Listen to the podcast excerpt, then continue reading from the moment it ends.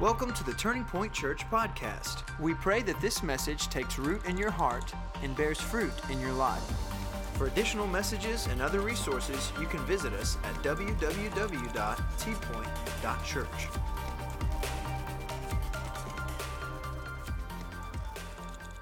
This, this story series, we are hearing stories from what God has done in the body of Christ. Uh, our stories are powerful. Our stories have so much so much effect through them, we don't realize uh, the power of our words. That's what stories are. It's words together, words that form sentences, that form paragraphs, that form chapters, that form books, that complete the story. And so um, we're going to uh, jump into this. We're going to hear some some stories this morning, and I'm going to hand it to to Miss Leah. But before we do, I just want to again thank our our wonderful team, uh, our staff, and those who volunteered to help put this thing together. Uh, this has been a, a, great undertaking, and they've done a phenomenal job. I wonder if you could show your appreciation to our team and our staff for all they've done. Miss Leah, take it. Hi, guys.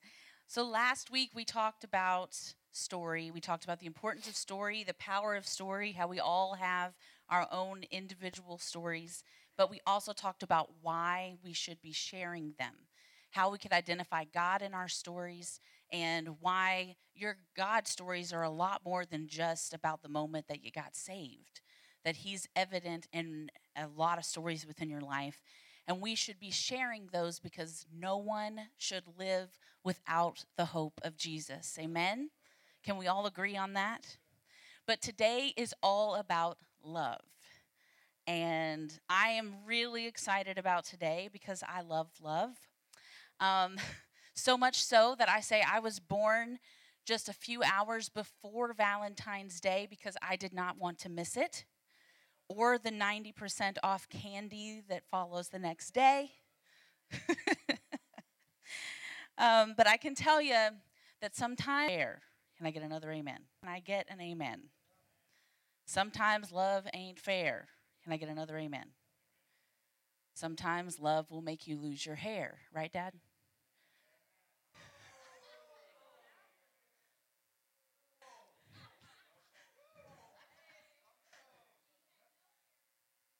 Okay, mom says he lost his hair before her, so it was not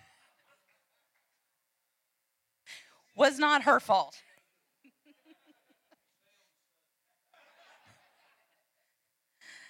Uh, but really, I am I am 39 and I am still single.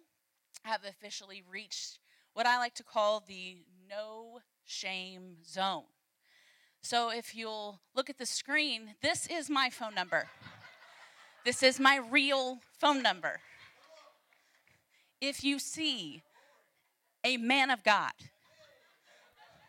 that appears to be sober, employed, and able to walk down an aisle. If you would text his exact coordinates to my phone number, any recommendations resulting in marriage will receive a front row seat and a backstage pass to the wedding of the century. I guarantee it.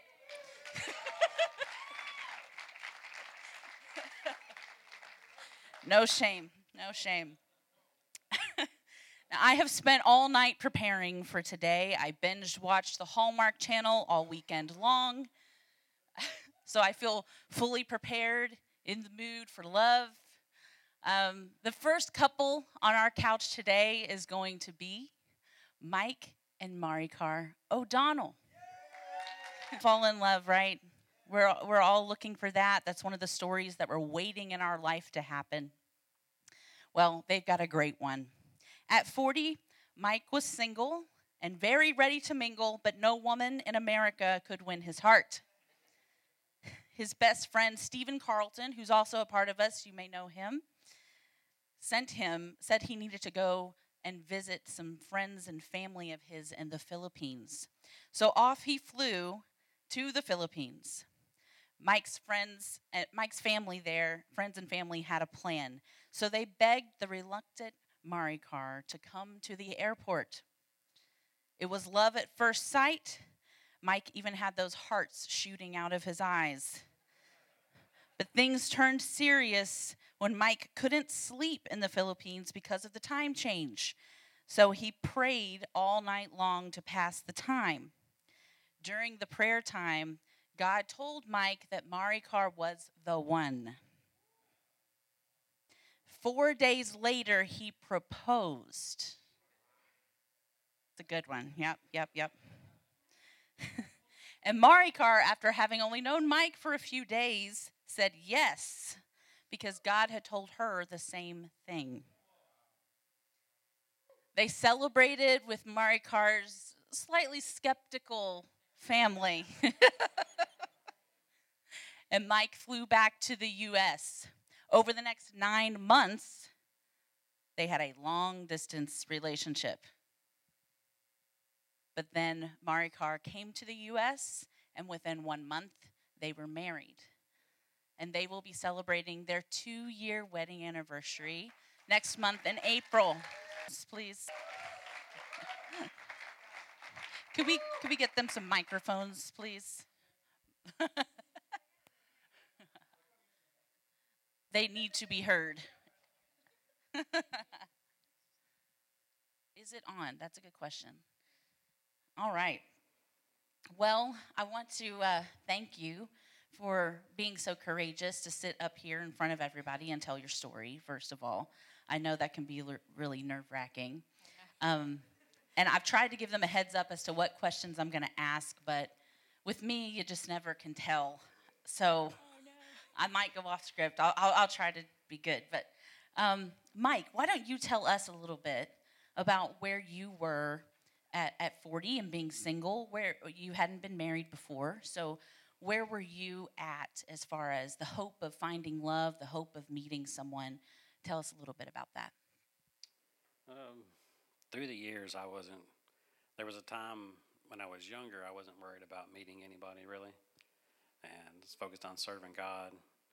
And but the older I got, the more I realized uh, I'm getting old. But uh, so I was discouraged sometimes. But coming up in my year of jubilee, and and I was claiming that even through the end of 2016.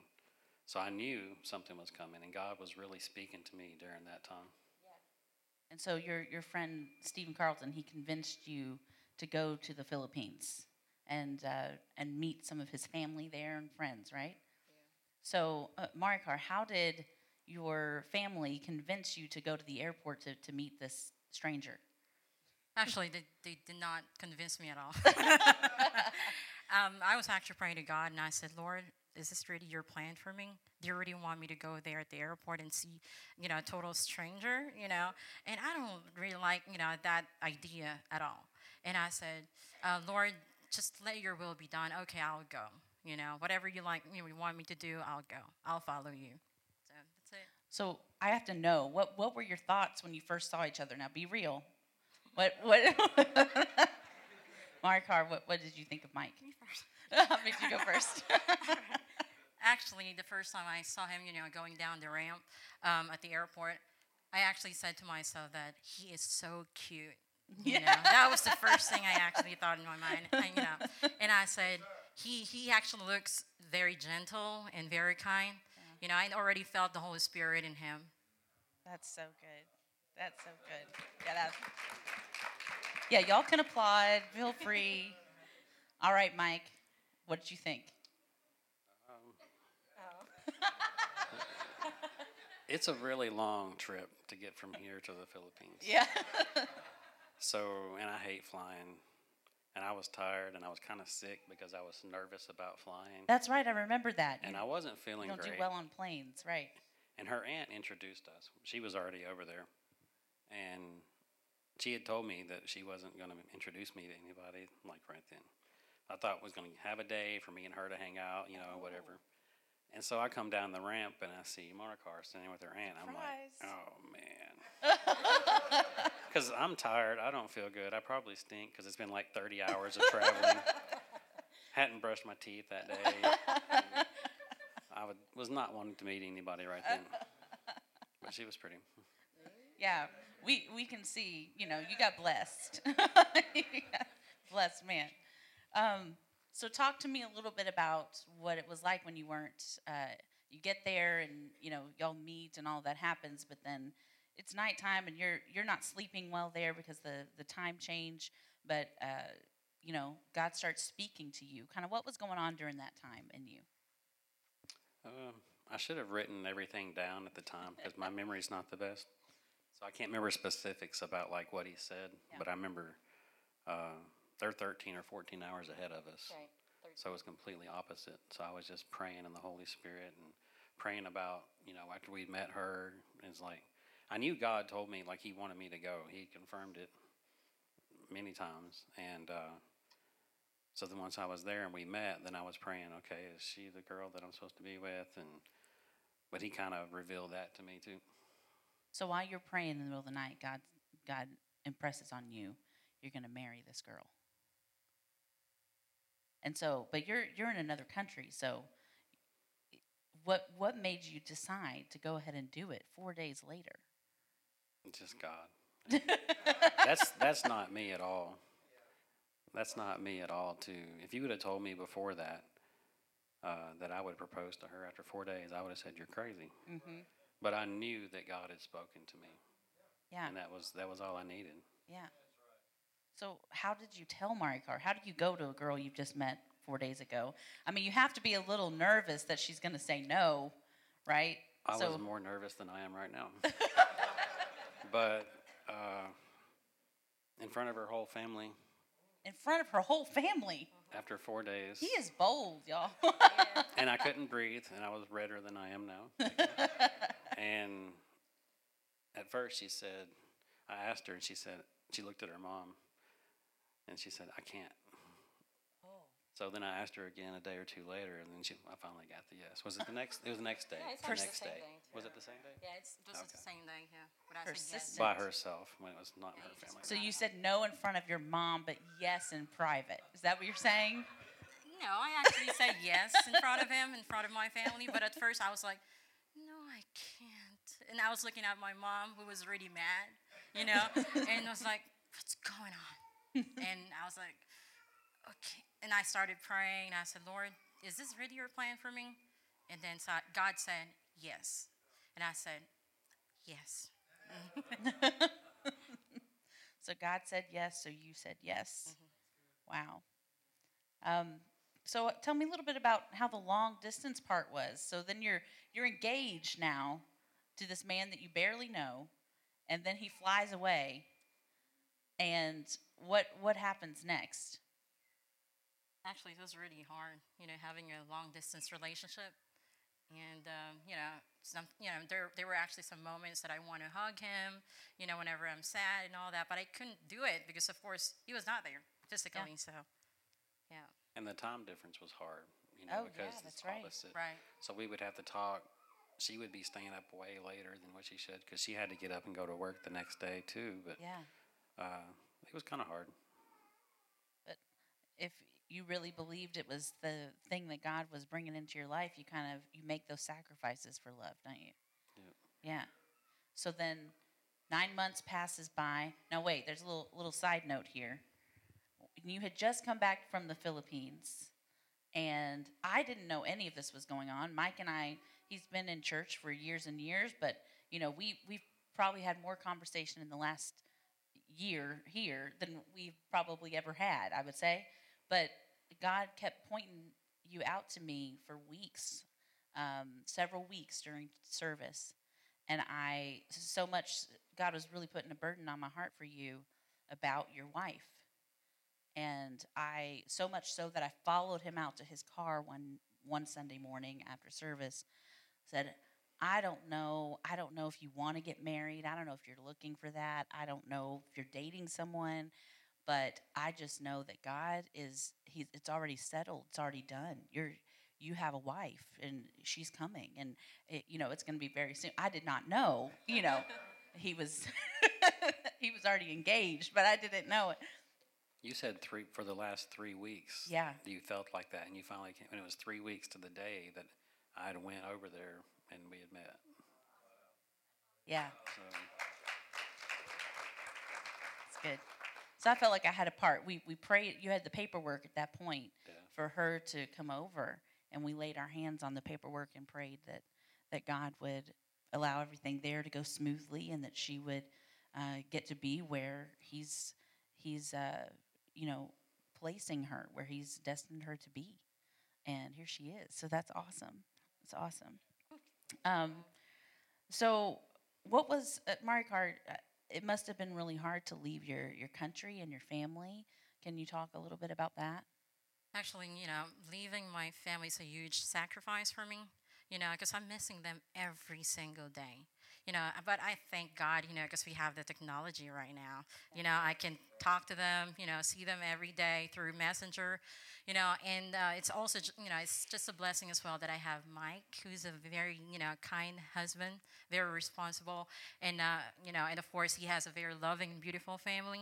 You know, they actually uh, make me feel like their own, you know, and which is really really good and actually my you know my, mike's mom and dad they're always saying that you know what i feel like you're my real daughter you know they're always saying that. So i feel like oh, thank you. It's an honor. You know? Seems like there kind of there are multiple layers. God is all over this story not just in bringing you together and directing you together but uh, the blessings that he's brought into both of your lives through through the families that you married into and all of that, that there's uh, those added parts of the story that are desires of your heart as well being fulfilled because it's a God written love story. Amen. So, what, what would you say to, to someone who's single right now? Um, and anybody else? you know, it's not all about me, it's all about love. But what would you say to to some single people who um, maybe don't feel a lot of hope right now, or or or don't know if they believe in a in a God? I feel like I kind of had to get out. Love story. What would you say? Um, I feel like I kind of had to get out of my own way, kind of the mindset of, oh, I'll just sit back and you know God will bring the right person. He will, but then I also had to make an effort, and I had to do to seek Him and be diligent about seeking Him and find what He wanted. I couldn't just sit there and, you know, not do anything. Maybe the only thing that I can say, um, um, always remember that you know His plans are not our plans, and His ways are not our ways. So it is actually our duty to remain faithful and seek God first. Know, like you know in Matthew six thirty three, seek ye first the kingdom of God and His righteousness, and all these things shall be added unto you. You know, and if you delight yourself in the Lord, He will give you desires of your heart. Oh, good. That's good. Y'all give them a hand. Thank you. Thank you. Thank you. That awesome.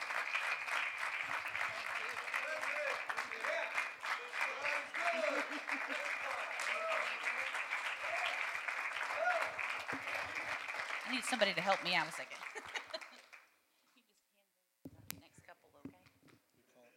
All right.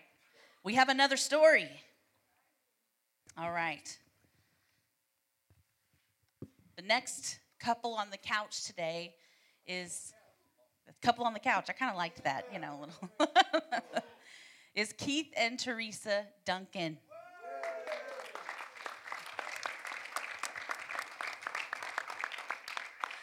Keith and Teresa were high school sweethearts. Can we all say, "Aw"? They met at 16 and were married at 17 because they were so in love.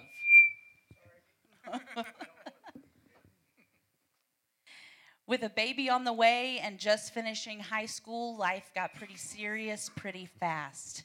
They both worked two and three jobs to provide their budding family. 25 years later, two houses, three kids, and a dog named Ben who only lasted a week, but that's another story. They had completely lost themselves in the busyness of life. Loving their children by providing a great life for them, including dirt bikes and a swimming pool, they lost their focus on loving each other. And they decided to get a divorce. Both Keith and Teresa quickly married other people and started building separate lives. Unfortunately, neither of those marriages worked out. 10 years Keith and Teresa had been apart. But God used a long lost friend to invite them to dinner, and they were reunited. After all that time, God brought their family back together. And what a beautiful picture it is because they, along with some of their children, their grandchildren, and their great grandchildren, all sit on a row together here at Turning Point every Sunday.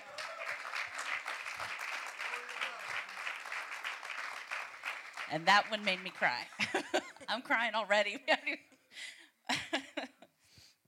um, wow.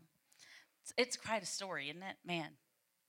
Keith, I want you to tell everybody a little bit about the first time that you met Teresa because you told me she was a little hard to get. Okay, the first time that I met Teresa was at a football game in Woodbury. I went to a football game with some of my friends, and I seen her and her sister and two of her friends, kinfolk, something or another. And from that night, I knew that this was the woman that I wanted to be with. So after the ball game, she went her way, I went my way. And then the next weekend, I seen her and the, some of her friends and stuff again. And she rolled her window down basically about that much. It just so sounds like my mom. Like, So I told her, I said, I really want to take and go with you and date with, you know, be with you. And she said, I'll think about it. So anyway, the next, that night went through, and then the next weekend, we finally got to be on a date with uh, her friends and my friends. And I told her that night that I wanted to marry her. And, but I, before I told her, the guy that I rode to Murfreesboro with, the first or the second time, I told him on our way home back to Woodbury that that would be the woman that I married and had my children with. and he was 16. I mean, And from that night forth, we was together. I mean, at 16, I just can't, you know. I mean, so you got to watch these these young kids. I mean, sometimes, I mean, you know, they know, they know when they know. He knew when he knew. You know, I, I can appreciate that. You know, now uh, y'all y'all hold your mics up to your mouth just a little bit more so they don't have that ringing. I know it's a little scary night, but um, Miss Teresa, tell me, how did you know that he was the one and he wasn't some crazy guy? I just knew in my heart, and I just, I mean, I just felt it. I knew There it you was. go. Help her out. Help her out. That's right. That's what a relationship's about. See? Yeah, I just knew it was. I could feel it in my heart, you know, that it was the right one. Yeah. Well, both of you seem pretty convinced to get to get married. Uh, then a year later, or, a little less than that, I think. But um, tell me a little bit what it was like as that young of a couple. You're 17. You got a baby on the way. Tell me a little bit about what that was like to uh, to build a life together at that young of an age. It was hard, but I mean, we had fun. You know, we was kids raising a kid.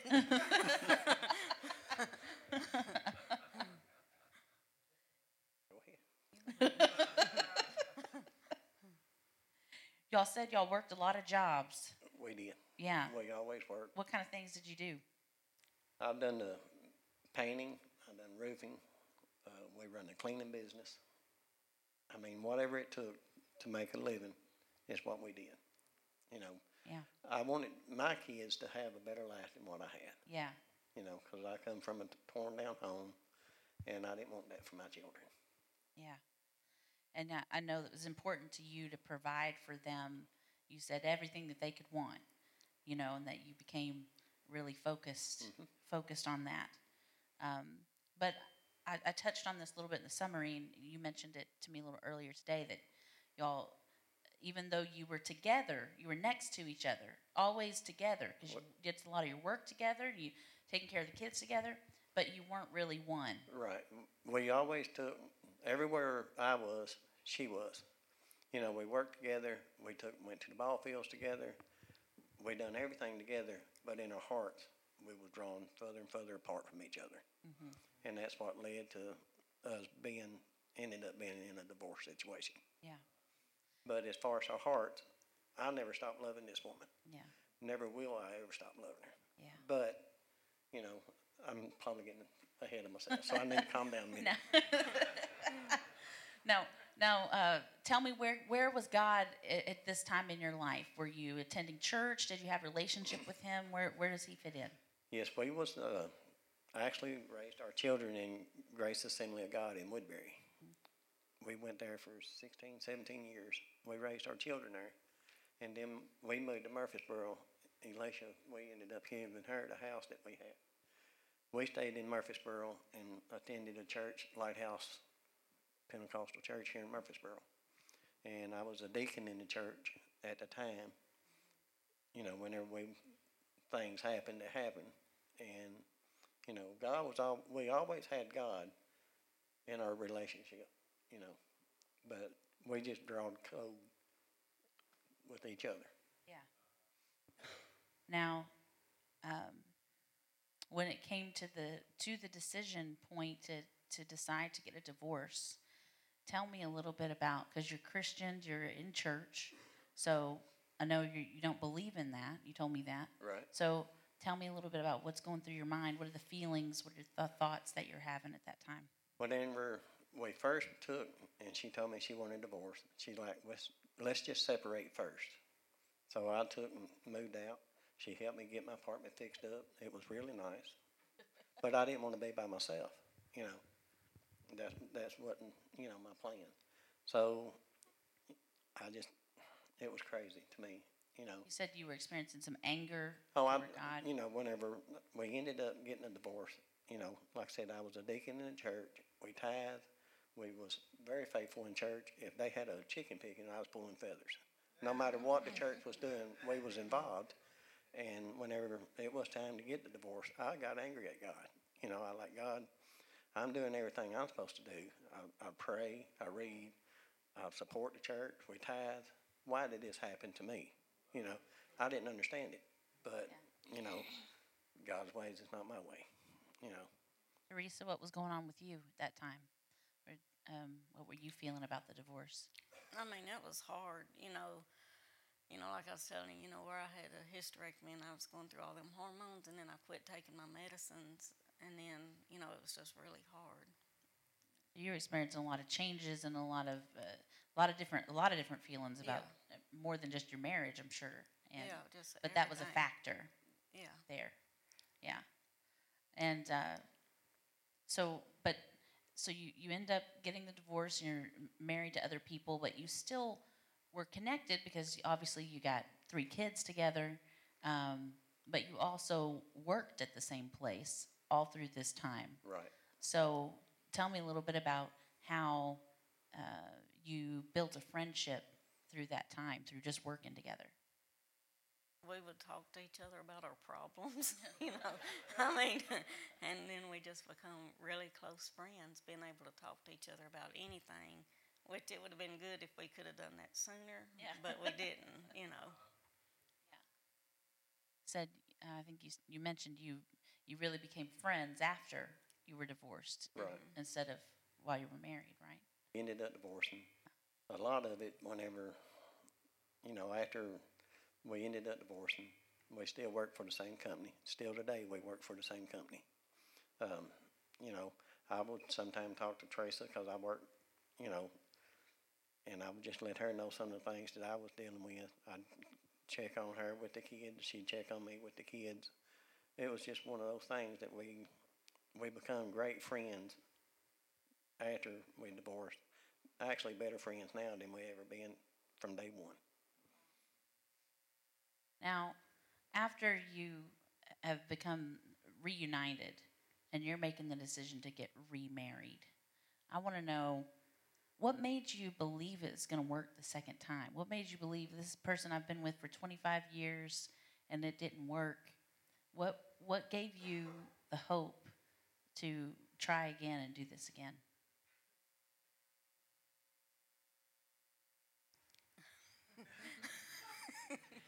That's a good question. I mean, I don't know, cause like we still loved each other, but we was just apart. But then it's like we just remarried. I mean, I don't even know why. and um, but I mean, I guess we really we just knew it really wouldn't work. You know, because we didn't love them like we did each other. Yeah. What- you shared with me, but you had you had hope that what you I think what you shared with me a little bit earlier was that what you had learned about uh, compromise and forgiveness and all of that would make a difference. Yeah, like whenever we got back together, you know, we, you know, which we've learned to forgive, and then, I mean, it's like none of that. I mean, like our past is our past. We never bring it up. We never talk about it. We just, you know, we, it don't even come Start to our over. minds. You know. Yeah. And you uh, talk to me a little bit about the, the, the compromise, how you've learned to compromise. Well, he'll watch the Hallmark Channel with me. I don't know if y'all heard that. He'll watch the Hallmark Channel with her. That's what they've learned about compromise. and then I'll watch sports with him. and she'll ro- watch sports with him. But the, you know, the main thing is that what brought us back together is knowing that God put us together the first time. We allowed the devil to take and move us apart, but we knew that God would put us back together. And I prayed that even after we divorced, I prayed to God that He would give me back my family, and He did. Wow. And I thank Him for it. Wow. Amen. Amen. What would you say to someone right now uh, who is going through a hard time in their marriage, maybe contemplating divorce, maybe somebody who's going through a divorce? What, what would you What would you say to them? To never give up the hope that God gave you to begin with. If anybody is in here having any kind of difficulties, pray to God. Love that woman the way you first did the first time you met her. Never give up on the love. So good. And then just learn to forgive one another. And then don't ever bring up the past. Just, you know, put it under the blood and then just move forward. You don't spend a lot of time looking back, you said. You just spend time looking forward. Yeah. I think that's so good. Yeah. So good. Thank y'all so much for sharing Thank you. Uh, your story with us today.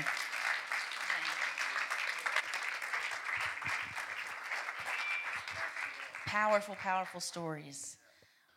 I want to thank these couples again for, for sharing their heart. Thank you for being vulnerable. And thank you for giving God the glory for what He has done in your love story. One more time, can we show our appreciation to them?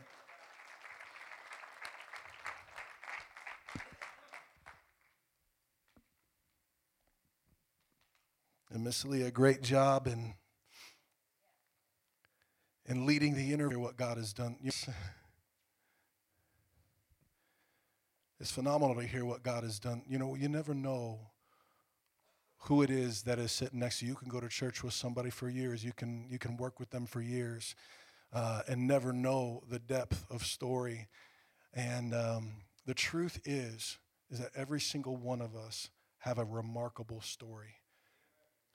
Every single one of us.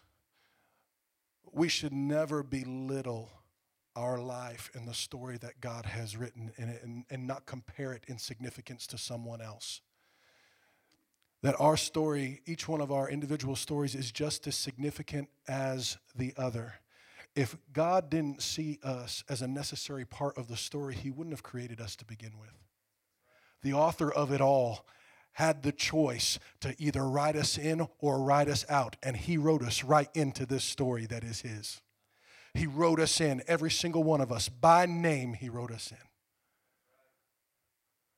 That's why we're here this morning. You know, we started with last week in chapter one, Tell Me a Story, and that was just really laying the foundation. This is really the first chapter of the stories. And why are we starting with love? I believe it's the best place to start. Why are we starting all of these chapters? Because with love, ultimately, because it is love that is at the foundation of it all. It is a love story. This is a love story. Amen. Love is a many splendored thing. That's why. Some of you don't. Love lifts us up where we belong. Love lifts us up. I won't sing it. All you need is love. All you need is love.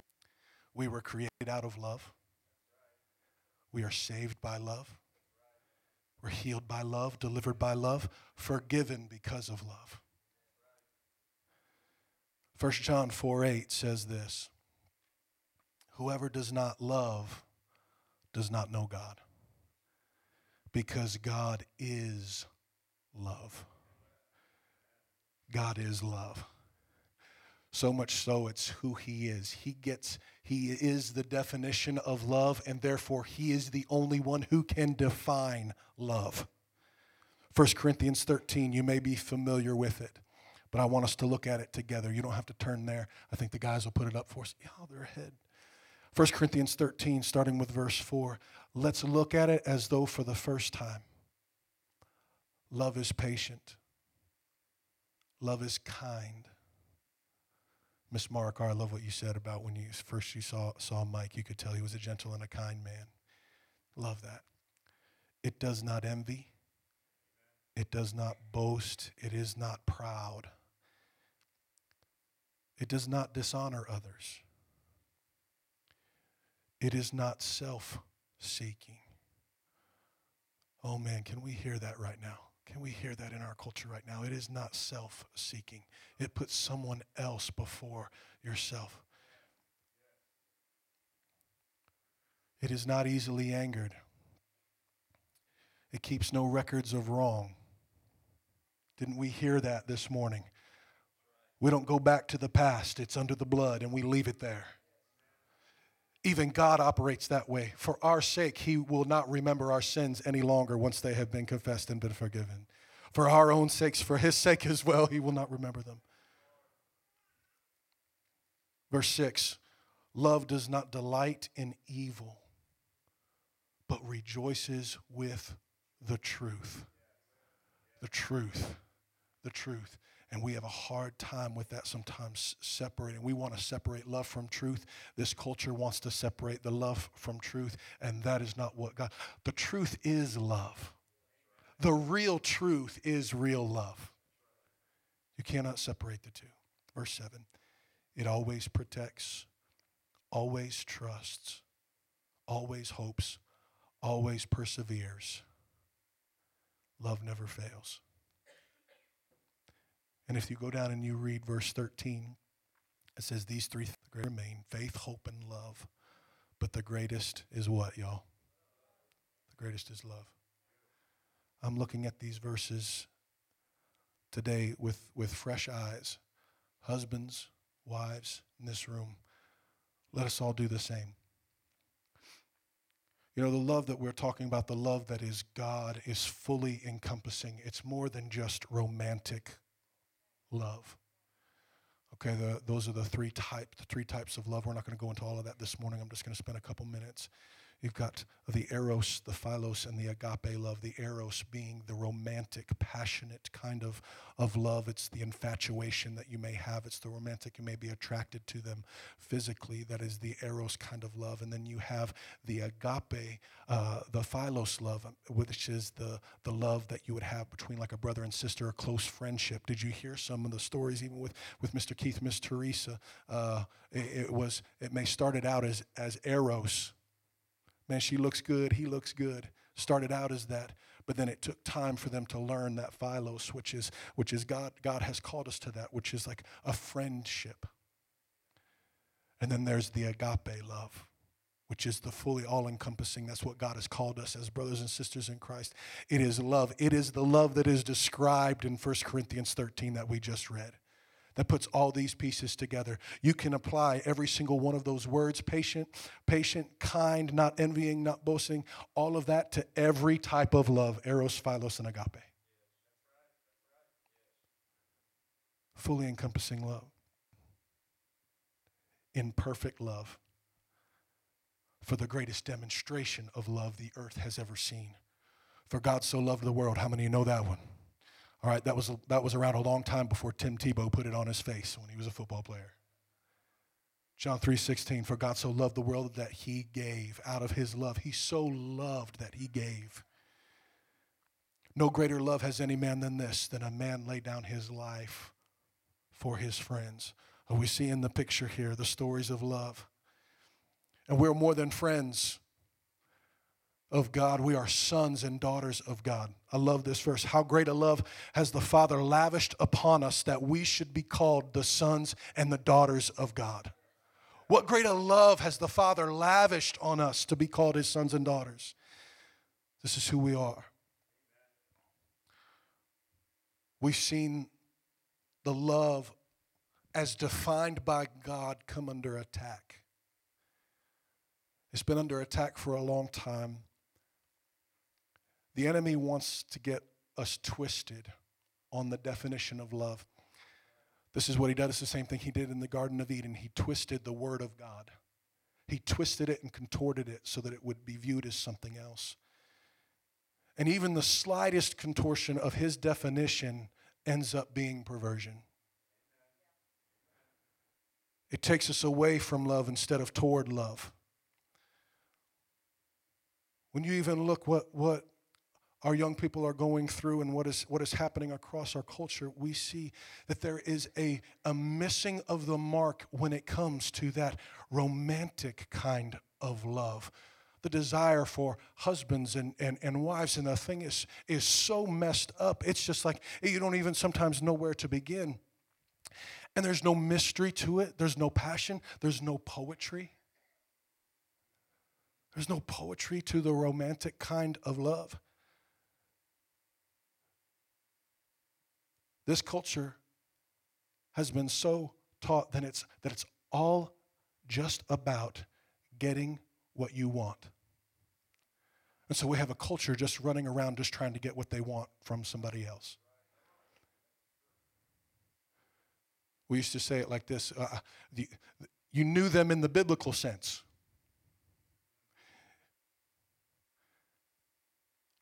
Well, knowing someone in the biblical sense is not just about being naked together. I'm sorry, y'all, you're going to have to deal with this. I'm a recovering youth pastor. And so we just we, we, we say these these things straight. Guess what? You can say things straight to your kids. Because someone else sure is.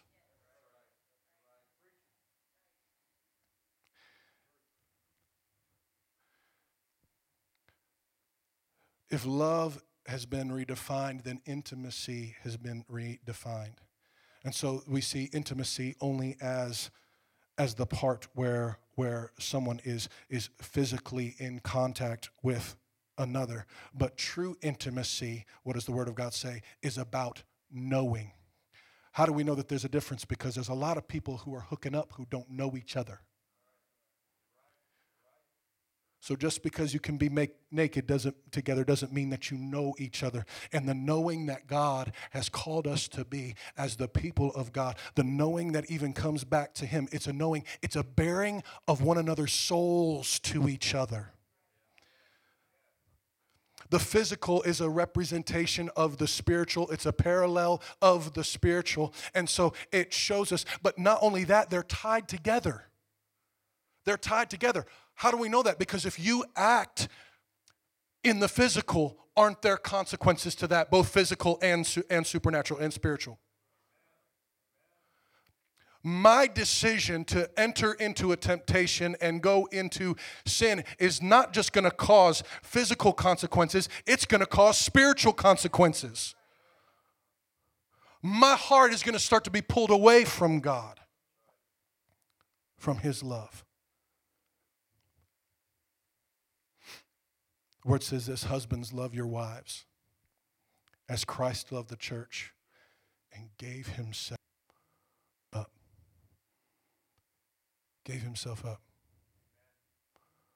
We saw some husbands and wives here this, this morning that were great examples.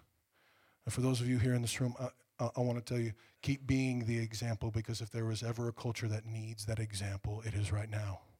It is right now. He comes back and says, Wives, love your husbands by submitting to them. Our children, they are the fruit of love between a man and a woman. All these things are important. As you've heard these stories this morning, I know there are things that are stirring in your heart. They've been stirring in my heart. And I praise God that His Holy Spirit is already active and already pulling us. In a few moments we're going to have an opportunity. We're going to we're going to respond. Husband, you may need to grab your wife's hand and, and come up to this altar in a few minutes. You may need to, to, to say, Come on, let's go. If you're in a situation where there, there are some things that need to turn around, maybe you need to, to, to come up and, and, and respond. The reason why I say that is because there is no such thing as too far away. There's no such thing. There's no such thing. Romans 8. If you don't, by the way, speaking of chapters, if there's a chapter that you need to know, it's Romans chapter 8. It begins with, therefore, there is now no condemnation to those that are in Christ Jesus. There are gems in that one, such as, if he would not spare his own son, but give him freely for us, how will then he not with him freely give us all things? Says this at the conclusion. Paul begins to go on a rant about the love of Christ. Romans 8, 35. Who shall separate us from the love of Christ? Shall trouble or hardship or persecution or famine or even nakedness? Or danger or sword, as it is written, For your sake we face death all day long. We are considered as sheep to be slaughtered. Verse 37. No, in all of these things we are more than conquerors through him who loved us. There it is again. I am convinced that neither death, nor life, nor angels, nor demons, nor the present, nor the future, nor any powers, neither height nor depth, nor anything else in all creation will be able to separate us from the love of God that is in Christ Jesus our Lord. Hallelujah to God. I believe God's word is powerful to stand on its own. Amen. Glory to God. Nothing can separate us from the love of God.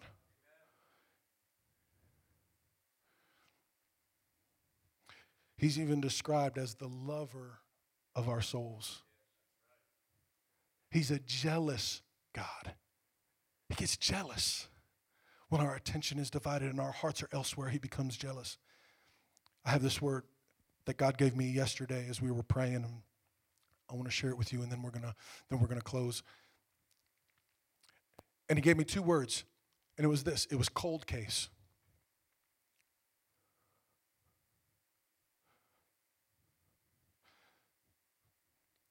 There are some of you that believe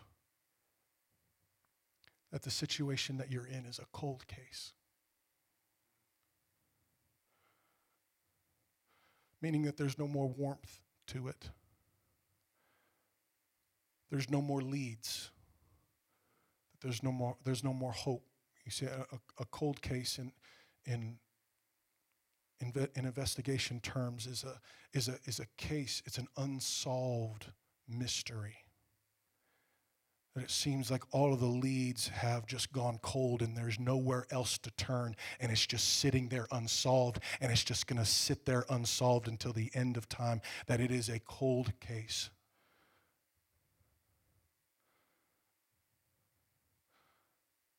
Our heart into a, a cold case we become cold to life. We become cold to morality. We become cold to others. We become cold and hardened against the love and the truth of God. And then God said this He said, I'm taking the cold cases and I am beginning to warm their hearts and turn them back to me. Those who have been cold and hardened against the truth of God, they're starting to hear again. Their hearts are starting to be warmed again and turned because this is really what it's all about. If there's any hope for any kind of restoration in our relationships, the first turn that is going to take is always the turn back to Him it will always be the turn back to Him first. Always, always. There's no hope of love apart from Him it has to turn back to Him first. It's time for a new chapter. It's time for a new chapter. And dare I say, a love chapter. A love chapter. There may be things that you're hoping for in the natural, in ways of love. Maybe it's relational. Maybe it's marriage. Maybe it's a restoration of a marriage. Maybe, maybe it's, it's something between a husband and a wife, whatever that is. But I'm telling you, the chapter that God is wanting to start is the love chapter with Him. That's the chapter. That's the new chapter that He's writing. Glory to God. His love and His kindness is what draws us to repentance, to a place of saying, God, you know what? I've tried it my way. I've tried it my way, but I want a new chapter.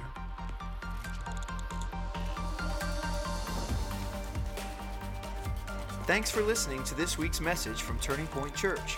To stay connected, we invite you to subscribe to this podcast and follow us on social media. If you're in the Middle Tennessee area, we'd love for you to join us for a Sunday or midweek service. God bless you and have a wonderful week.